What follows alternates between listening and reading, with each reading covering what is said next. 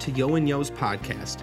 We've had the privilege of advising Michigan businesses for over 95 years, and we want to share our knowledge with you, covering tax, accounting, technology, financial, and advisory topics relevant to you and your business. Yeo and Yeo's podcast is hosted by industry and subject matter experts, where we go beyond the beans. So if you want to stay in the know about business issues and trends that affect you, then keep listening because this is Everyday Business with Yeo and Yeo.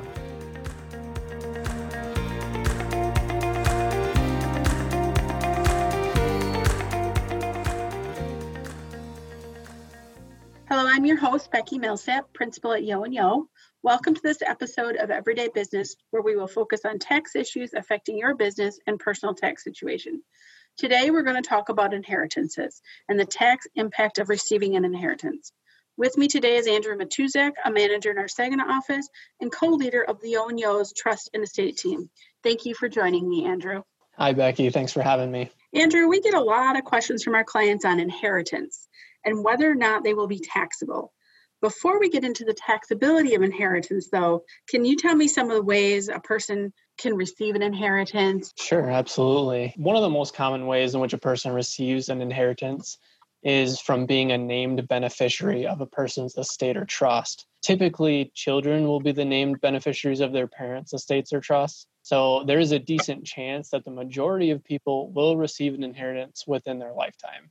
Another common way in which someone receives an inheritance is through a beneficiary designation of a financial account, which is usually a bank account or retirement account or on a life insurance policy. Beneficiary designations will actually trump name beneficiaries of a trust if utilized properly, and they are a very effective estate planning mechanism for efficiently getting beneficiaries quick access to an inheritance. Andrew, is there another way that potentially people could gain inheritance? Yeah, so one other common way is with the person receives an inheritance through jointly owned property, which can be a financial account or real property. And sometimes a child will get named as a joint owner of a parent's bank account for ease of paying bills. And that account actually becomes the child's account upon the parent's death, which most people aren't aware of.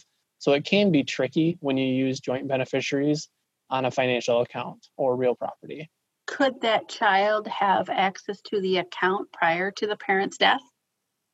Yes, they could. And as an alternative to that, I would say just allow your child to have check writing authority on the account. That's a better option versus naming them as a joint owner on the account. Those are excellent examples. Does the taxation of an inheritance differ between each one of those? So, this is actually a complicated question. Uh, not necessarily. So, the taxation of inheritance not only depends on how the assets are inherited, but it also depends on the type of assets that are being inherited and how those assets are being distributed to the beneficiaries. So, for example, if you're inheriting the funds in a retirement account, uh, that will pose different tax consequences than inheriting cash from a bank account. And the taxation of an inherited retirement account by a beneficiary designation can be different than inheriting that same account through a trust. There are a lot of various complex issues involved in this, and the biggest issue is the type of assets that are being inherited versus the vehicle through which they're being inherited. So, you mentioned the type of assets being inherited can be one of the main factors in whether or not there will be taxation on an inheritance. I think maybe we should break down a little bit of these different types of inheritances. So, what if someone inherited like bank accounts or savings accounts or um, investment accounts. Can you kind of go through some of those examples? Yeah, yeah. So let's let's start with bank accounts, just because those are probably the most simple. Bank accounts really don't trigger any taxable event because they're usually funded with after tax money. There is no taxation on the actual principal of the funds when they get distributed out to their ultimate beneficiaries. However, prior to being distributed to the beneficiaries, there might be a little bit of interest income or something that might need to be reported on a tax return if it's being inherited through a trust or through an estate. The interest portion would be the only portion that would ever be subject to taxation for a bank account. Okay. Now, likewise, with an investment account, that gets a little trickier The assets, if they're owned by a person and actually go through the individual's estate when they pass away, those assets will all get stepped up to fair market value. Typically, when you sell a stock or a bond, there's usually some kind of capital gain or capital loss associated with that sale. And if the sale occurs shortly after date of death, then there likely won't be a massive amount of capital gain or loss for the beneficiaries to report on their tax returns due to that, due to the step up in value. Any dividends or interest that those stocks or bonds incur after date of death and when they get into the hands of the beneficiary, those are all subject to tax by the beneficiaries. That would be the only portion of those assets that would have a tax liability. What about retirement plans like traditional IRAs or if I inherited a 401k? And does it differ if it's a Roth IRA? Yes, the, the simple answer is it, it does depend. So, traditional IRA, 401k, it's going to be taxed ultimately the same as if it were in the hands of the original owner distributions to the beneficiary are going to be ordinary income and they're going to be taxed at the ordinary or regular tax rates of the beneficiary versus if it's a Roth IRA or Roth 401k in many instances that doesn't trigger any tax liability at all it is still reportable income on your tax return but it doesn't trigger any taxation when those funds are distributed so that can be a huge benefit to inheriting a Roth IRA versus a traditional IRA is there a time frame in which I need to take that money out? Yeah, so again, that depends as well. So we just had a new law that passed in late 2019 called the Secure Act. Basically, the biggest change with that act is any retirement accounts that are transferred to a beneficiary after someone's death, if the death occurred after 2019, so 1 1 2020 or later, those funds actually have to be distributed within 10 years in most cases. Uh, there are some exceptions for minor children, spouses that inherit their um, deceased spouse's account. But in large part, if you're a child inheriting the retirement account of your parent, there will be a 10 year withdrawal requirement to liquidate that entire account. So that can pose significant tax issues if there's a large traditional IRA balance that's being inherited, for sure.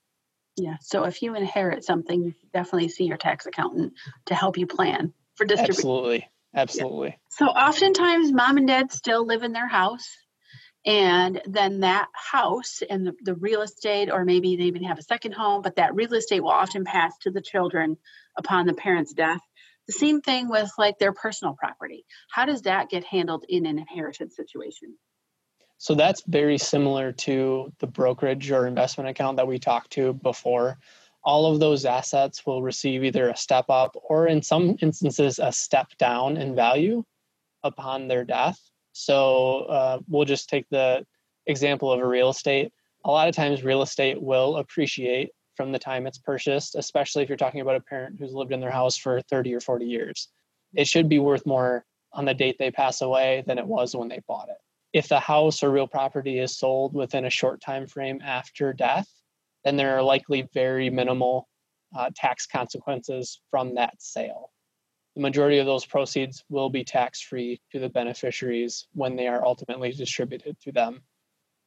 In terms of tangible real property, such as like furniture or jewelry or something of that sort, that might actually get a step down in value because it's probably not worth the original value of when someone purchased it basically the fair market value is usually just going to be the actual sales price because that's the best determination of what the value or what what someone is willing to purchase that asset for and if it's within you know a year uh, from date of death that's what we would use as the stepped up value so there would literally be no gain or loss on the sale or liquidation of those assets Andrew, we get a lot of calls about people that inherit life insurance.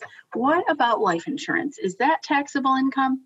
Life insurance, in and of itself, is not taxable income. That is the good news about life insurance. So, the principal portion of the life insurance policy will not be taxable income to the ultimate beneficiary. However, there could be some potential tax consequences with any interest that is paid out from date of death to eventual payout of the life insurance policy. So if we're talking a large life insurance policy, let's say like $500,000, there could be a fairly significant amount of interest income that is also paid from date of death to when the life insurance policy is paid out that would present taxable income to the beneficiary and that would be reported on their tax return. What if I inherit a, a business from my loved one? How does yes. that work in inheritance? So, so that's another tricky question because there are a couple different components. Just like an investment account or a brokerage account that we talked about earlier, there is a value of the actual asset, and then there could be potential taxes from the income that that business interest generates. Let's just start off with the value of the of the business. The value of the business is going to get stepped up to date of uh, value on date of death when you're looking at possibly selling a business interest, there could be capital gain or capital loss that is triggered upon sale. Um, and it's all going to be based on how much it's sold for versus what the value is at date of death. So that's going to be the starting point of your basis in that asset is going to be fair market value at date of death. So now let's jump into the other side of it any income, if we're talking about a partnership or an S corp return, any income that is generated within that entity could be passed out to you and reportable on your personal tax return. Oftentimes, there could be income reported to you, but you may not get any actual cash or the same amount of cash as the eventual income that you're reporting. So it's almost considered like phantom type income where the cash you might get out of the business does not equal the value of the taxable income that you'll have to report. So those are the two components that you would eventually see with inheriting a business.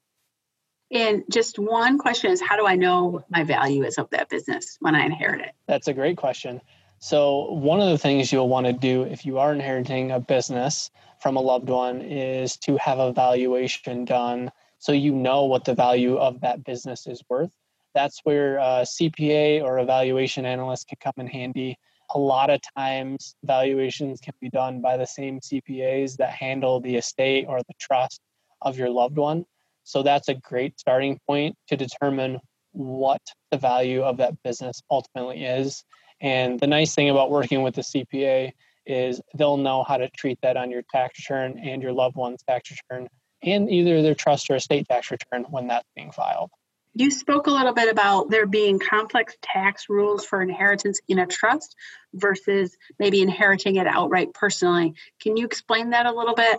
Yeah, so the big difference is assets that are inherited through a trust, the income that those assets generate could eventually get trapped within the trust instead of being reported on the individual beneficiary's tax returns. So the downside with that is trust tax rates are much higher than individual tax rates.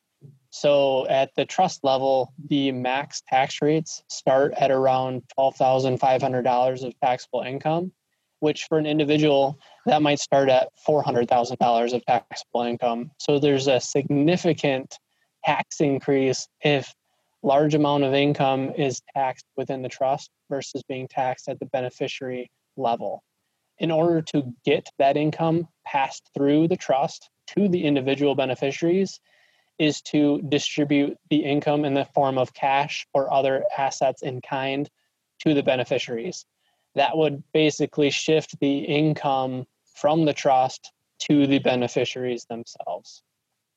Okay, so you can definitely see that planning is key. Yes. And certainly you want to work with some qualified professional, CPA, attorney to get everything drafted so that it puts things in the best light for you personally for your goals as well as to save taxes. Absolutely. And a step further than that, if you're a beneficiary about to inherit through a trust, it's important to know what your tax liabilities could be so that you're not surprised come tax time. And that's where working with the CPA, you'll be able to identify what that is and actually plan ahead of time to avoid or minimize those tax burdens. Perfect. Andrew, thank you for all your insight on inheritance and taxation of inheritance. If you're interested in learning more about the tax impact of an inheritance, visit yeoandyeo.com where you can find a copy of our show notes and additional resources. Thank you to everyone who joined us today. I am Becky Millsap, and I hope you enjoyed this episode of Everyday Business with Yeo and Yeo.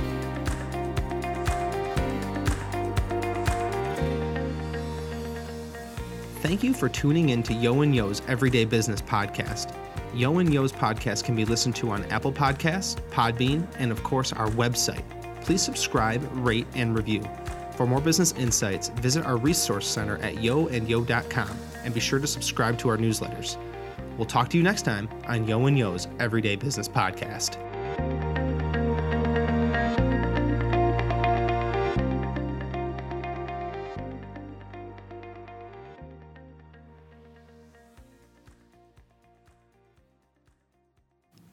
The information provided in this podcast is believed to be valid and accurate on the date it is first published. The views, information, or opinions expressed during the podcast reflect the views of the speakers. This podcast does not constitute tax, accounting, legal, or other business advice or an advisor client relationship. Before making any decision or taking action, you should consult with a professional regarding your specific circumstances.